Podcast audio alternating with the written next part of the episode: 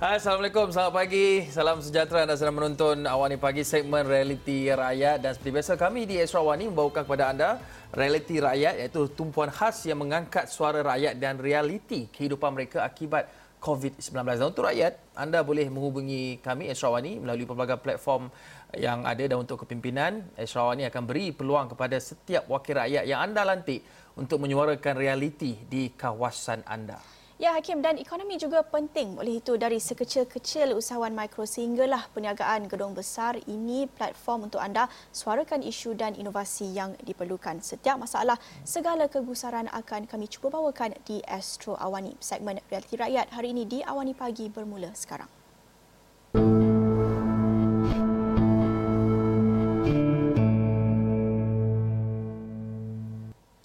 Baik dalam fasa pemulihan PKP ini kita menyaksikan hampir semua sektor dibuka semula namun masih lagi tertakluk kepada SOP yang ditetapkan dan menjelang Julai ini kita menjangkakan pembukaan semula pusat spa dan urut satu sektor yang mungkin dinanti-nantikan orang ramai termasuklah Hakim uh, setelah tiga bulan berada dalam keadaan yang agak tertekan. Tetapi bagaimana agaknya persiapan pihak industri itu sendiri untuk menjalankan perkhidmatan itu yang melibatkan jarak dekat dan sentuhan memang tak boleh nak elak. Jadi dalam masa yang sama mereka juga perlu mematuhi SOP itu bagi mengelak risiko jangkitan COVID-19. Jadi kita nak terus bersama dengan Dr. Hanan Yusof merupakan pengasas Hanan Medispa yang bersedia bersama kami pagi ini menerusi Skype. Selamat pagi. Assalamualaikum Doktor. Waalaikumsalam. Selamat pagi.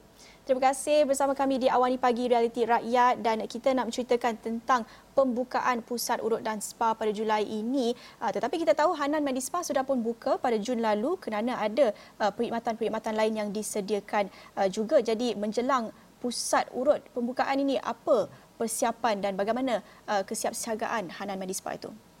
Alhamdulillah Hanan Medispa telah dibuka keseluruhannya 60 cawangan pada 10 Jun yang lalu dan kami telah mengikuti segala SOP yang diarahkan oleh kerajaan. Jadi semuanya berjalan lancar, masyarakat juga menerima uh, apa yang kami sarankan, apa yang kerajaan sarankan dengan uh, hati yang terbuka. Uh, di mana sampai hari ini kita menyaksikan uh, apa jumlah pelanggan telah kembali kepada jumlah yang asal sebelum macam sebelum PKP yang dahulu. Alhamdulillah lah.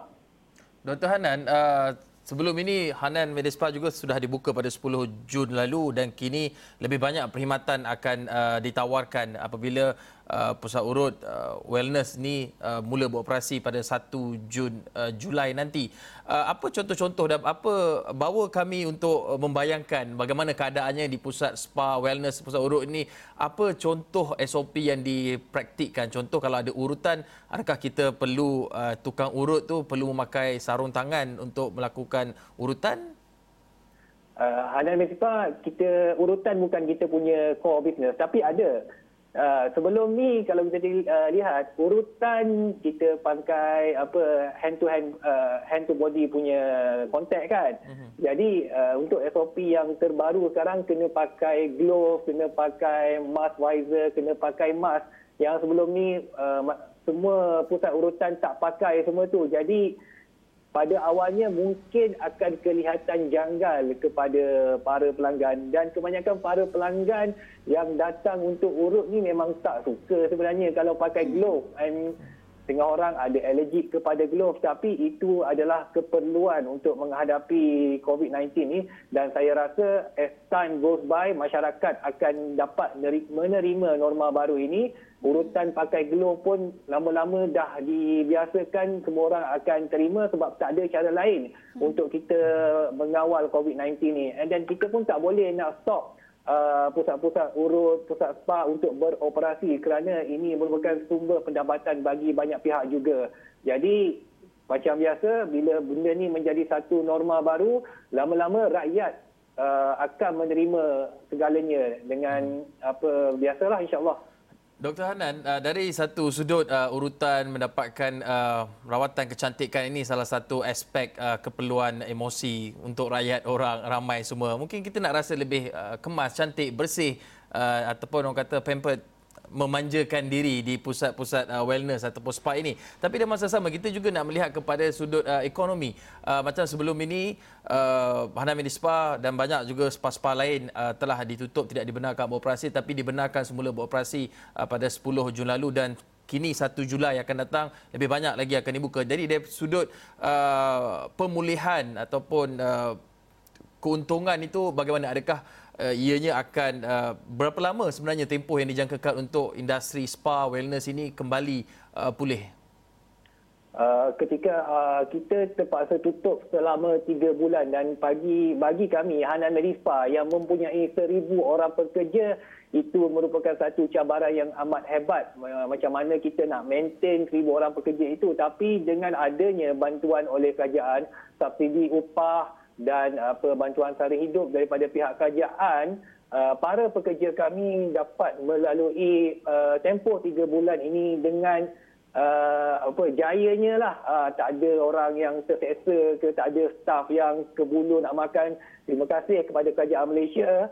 Jadi apabila uh, tindakan uh, pantas daripada kerajaan ini telah berjaya menyelamatkan para pekerja kami dan uh, seluruh rakyat Malaysia dan pada bulan ini kami dapat uh, walaupun baru buka selama 20 hari kami dapat melihat uh, apa sale setiap cawangan dah kembali kepada asal. Jadi saya jangkakan untuk industri uh, spa untuk industri kecantikan pemulihan tidak akan makan masa yang lama. Saya menjangkakan personally next month kami akan kembali kepada apa jualan apa hasil jualan uh, biasa pada bulan yang hadapan. Jadi terima kasih kepada pihak kerajaan dengan segala subsidi bantuan rancangan apa ekonomi yang telah dijalankan rakyat Malaysia telah kembali berbelanja seperti biasa dan bila saya bercakap dengan para pelanggan diorang uh, dengan segala bantuan yang diberi ini diorang tak rasa terbeban untuk memanjakan diri di pusat kecantikan. Hmm. Doktor Hanan, uh, tadi Doktor Hanan sebutkan bahawa ada pemakaian glove, pemakaian uh, pelitup separuh muka uh, kepada kaki tangan yang ingin uh, memberikan perkhidmatan kepada pelanggan. Dari segi harga pula bagaimana doktor? Sebab kita tahu sebelum ini bagi perkhidmatan gunting rambut, uh, kerajaan telah menyarankan bahawa tiada charge tambahan dikenakan terhadap uh, selain daripada charge uh, yang dibenarkan Uh, bagaimana pula dalam uh, sektor uh, wellness ataupun spa ini? Uh, dalam sektor kecantikan, penggunaan glove dan juga uh, pelitup muka ialah satu kebiasaan even sebelum masalah COVID-19 ini berlaku. Jadi uh, sebenarnya di, uh, ianya tidak menimbulkan isu kos kepada kami pusat kecantikan. Uh, cuma apa yang mungkin kami kena tambah ialah visor itu. Tapi uh, saya percaya uh, penambahan uh, yang disarankan oleh kerajaan ini tidak begitu membebankan mana-mana pengusaha spa atau pusat kecantikan. Sebab ianya ialah untuk kebaikan pusat uh, untuk kebaikan perniagaan itu sendiri. Dan saya di seluruh Hanam Medispa kita tidak menaikkan uh, sebarang charge perkhidmatan. Uh, walaupun kita kena tambah visor, kena tambah apron semua itu sebab Uh, kos untuk semua itu adalah amat uh, murah sebab sekarang dah ramai uh, pembekal-pembekal baru, supplier sudah banyak sekarang. Jadi kos itu bagi pihak kami boleh diabaikan. Mungkin bagi pengusaha kedai gunting yang kecil ia merupakan satu kos yang besar sebab uh, diorang tidak mengenakan charge yang apa premium. Jadi bagi uh, sesetengah uh, apa barber mungkin mereka terpaksa naikkan charge tapi bagi kebanyakan pusat kecantikan dan kebanyakan salon uh, ianya bukannya satu masalah dan tidak perlulah untuk pihak uh, peniaga untuk menaikkan sebarang charge sebab itu ialah kita anggap sebagai keperluan kepada uh, situasi sekarang. Hmm. Baik, saya kira doktor berada dalam posisi agak menarik sebab sudah ada pengalaman membuka uh, semula uh, Hanan Medispa itu pada Jun lalu dan uh, mungkin boleh bagi, bagi sedikit nasihat kepada pihak industri lain yang uh, akan membuka semula perkhidmatan uh, urut dan spa itu pada 1 Julai nanti. Uh, ketika awal pembukaan semula Hanan Medispa uh, pada Jun hari itu, apa uh, penerimaan, bagaimana penerimaan pelanggan pada awalnya uh, dengan normal baharu SOP-SOP tertentu tetapi dalam masa yang sama sama doktor kata uh, sales pad, uh, sekarang ini berada pada kadar yang uh, seperti asal uh, sebelum PKP itu. Jadi itu satu uh, tanda penerimaan uh, pelanggan agak baik. Uh, penerimaan mereka terhadap uh, pusat urut dan industri uh, spa ini tidak begitu terkesan dengan pandemik COVID-19. Jadi apa contoh uh, nasihat yang boleh doktor kongsikan dengan pihak industri? Apa yang kami buat sebelum pembukaan pada 10 Jun yang lalu, uh, kami telah memberi uh, kesedaran, memberi uh, tahu kepada para pelanggan kami yang semua cawangan kami akan mengikut segala SOP yang telah disarankan oleh pihak kerajaan. Jadi kami dah buat video, kami dah buat apa posting dekat social media bagaimana uh, kami akan melakukan semua perkhidmatan mengikut SOP. Jadi dengan pemberitahuan awal kepada para pelanggan, ianya telah meyakinkan uh, para pelanggan bahawa uh, untuk datang buat rawatan di pusat kecantikan kami uh, selamat mengikut arahan KKM. Jadi saya menyarankan kepada semua pihak di luar sana melakukan perkara yang sama buat video bagaimana mereka akan melakukan uh, perkhidmatan ikut SOP. Jadi apabila pelanggan melihat mereka akan berasa yakin uh, tempat yang mereka bakal kunjungi itu selamat uh, dan ianya juga merupakan satu saya menganggap uh, masalah yang berlaku sekarang COVID-19 ini dia satu rahmat kepada kami. Dalam perkhidmatan uh, beauty, dalam perkhidmatan spa sebelum ini masyarakat tidak ambil uh, penting tentang kepentingan appointment. Jadi apabila berlaku masalah COVID ini, sekarang ni semua pelanggan dia akan datang ikut appointment. Jadi para pengusaha sepatutnya menganggap ini sebagai satu rahmat sebab appointment amat penting kepada satu penjagaan di mana kita boleh mengatur kedatangan pelanggan dengan tersusun. Jadi keuntungan juga boleh dimaksimumkan. Uh, sebelum ni masyarakat tak ikut appointment. Dia datang sesuka hati. Jadi dengan adanya masalah covid ini dia telah memberi memberikan kelebihan kepada para peniaga dan pengusaha di mana kita tahu para pelanggan akan datang ke, uh, pada waktu yang telah ditetapkan sebab semua orang nak social distancing semua orang nak jaga keselamatan. Jadi ia memberi kelebihan kepada semua peniaga dan pengusaha pusat kecantikan dan juga hmm. pusat urut.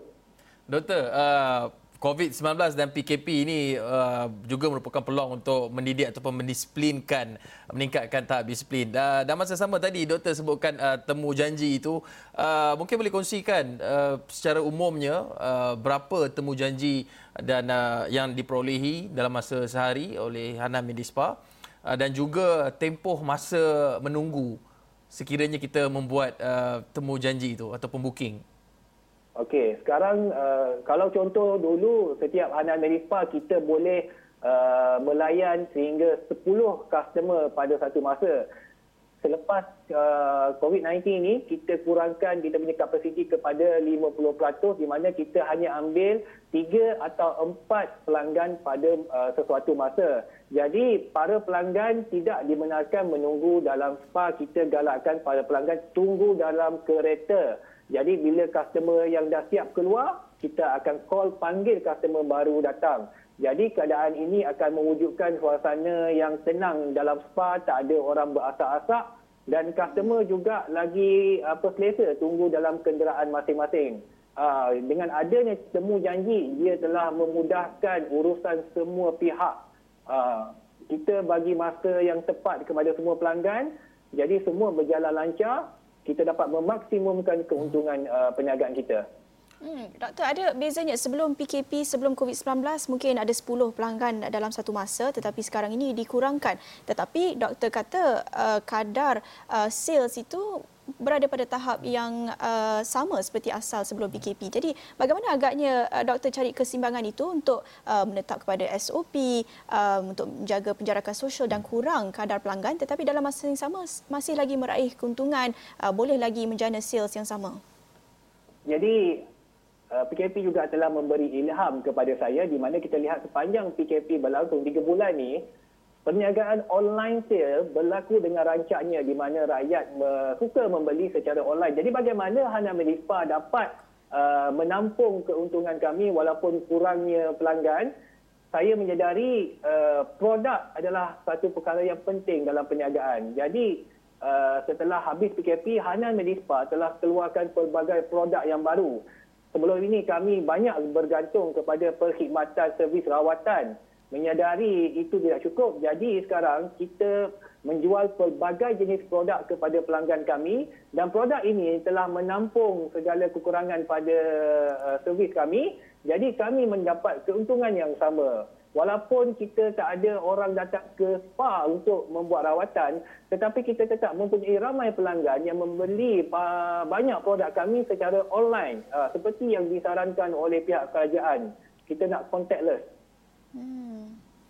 Dr. Hanan, uh, kita sebab maklum uh, apabila banyak sektor sudah mula dibuka kembali semua sektor, dia ada dua perkara yang kita jangkakan berlaku. Sama ada uh, penyedia perkhidmatan akan menawarkan uh, diskaun atau pentawaran harga yang yang lebih rendah untuk uh, menggalakkan kembali orang keluar mendapatkan perkhidmatan mereka atau yang keduanya mereka akan uh, naikkan harga untuk menampung kembali kerugian uh, tiga bulan lalu tidak beroperasi. Tapi bagi Hana Medispa sendiri, adakah sebarang uh, promosi-promosi ataupun package-package tertentu yang ditawarkan dalam usaha untuk merancakkan kembali industri?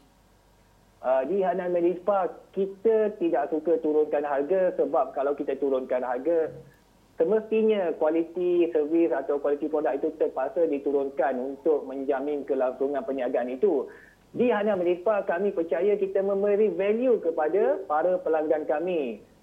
Di apa Kim, kita tidak memilih untuk menurunkan harga tapi kita beri lebih value kepada pelanggan kami. Uh, kita tak nak harga barang itu terlalu murah sehingga kami mendapat kerugian. Tapi contohnya kalau customer di Hana Melipa kita ada seluruh rambut, Uh, kalau datang buat facial muka, lepas tu kita bagi free cuci rambut. Jadi customer uh, akan dapat kelebihan value untung yang tidak akan merugikan perniagaan itu sendiri. Setengah pihak dia apa ramai yang buat jualan uh, murah uh, apa potong harga. Tapi untuk jangka jangka uh, masa yang panjang uh, segala jualan murah ini boleh mengakibatkan kerugian kepada perniagaan itu sendiri. Saya secara peribadi tidak menggalakkan para peniaga untuk uh, melakukan jualan murah uh, hmm. sebab perkara ini boleh menjejaskan perniagaan anda di masa hadapan. Jadi saya sarankan kepada para uh, para pengusaha, para peniaga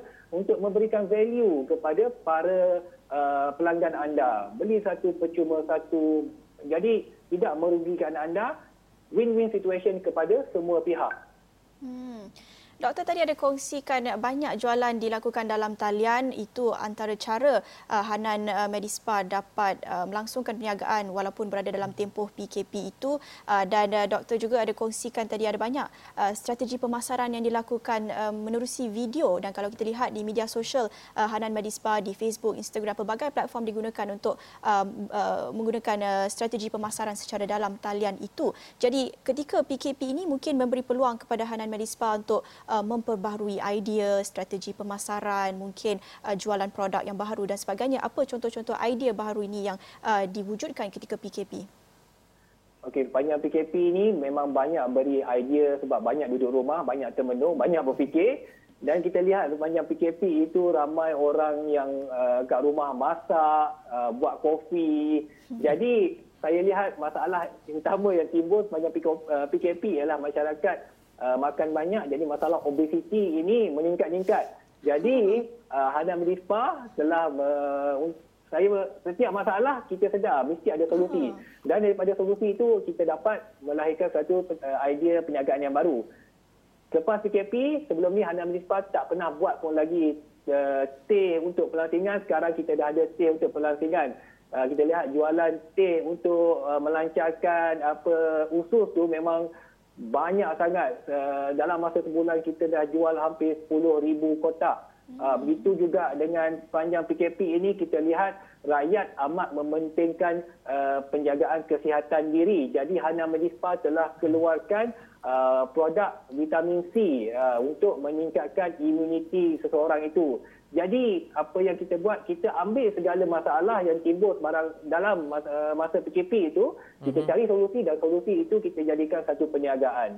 Terima kasih Dr. Hanan Yusof pengasas uh, Medispa Hanan Medispa berkongsi mengenai dengan uh, persediaan pembukaan lebih banyak sektor uh, dalam perkhidmatan dan uh, satu perkara yang uh, banyak-banyak perkara kita bincangkan tadi satu antara yang saya cukup bersetuju adalah apabila kita duduk rumah ni uh, mungkin berat badan kita naik tapi kita tak tahu sebab bila kita beli baju kita tak boleh try fitting baju tu sehinggalah kita balik ke rumah. Terima kasih Dr. Hanan Yusof atas perkongsian tersebut. Ya, dan itu satu perkongsian yang amat menarik. Banyak juga nasihat yang dikongsikan mungkin boleh beri sedikit pencerahan kepada pihak industri lain juga uh, di luar sana menjelang pembukaan semula pusat urut dan spa pada 1 Julai nanti. Dan kita ada lagi satu perkongsian dalam segmen khas realiti rakyat tapi kita akan berhenti seketika kembali selepas ini.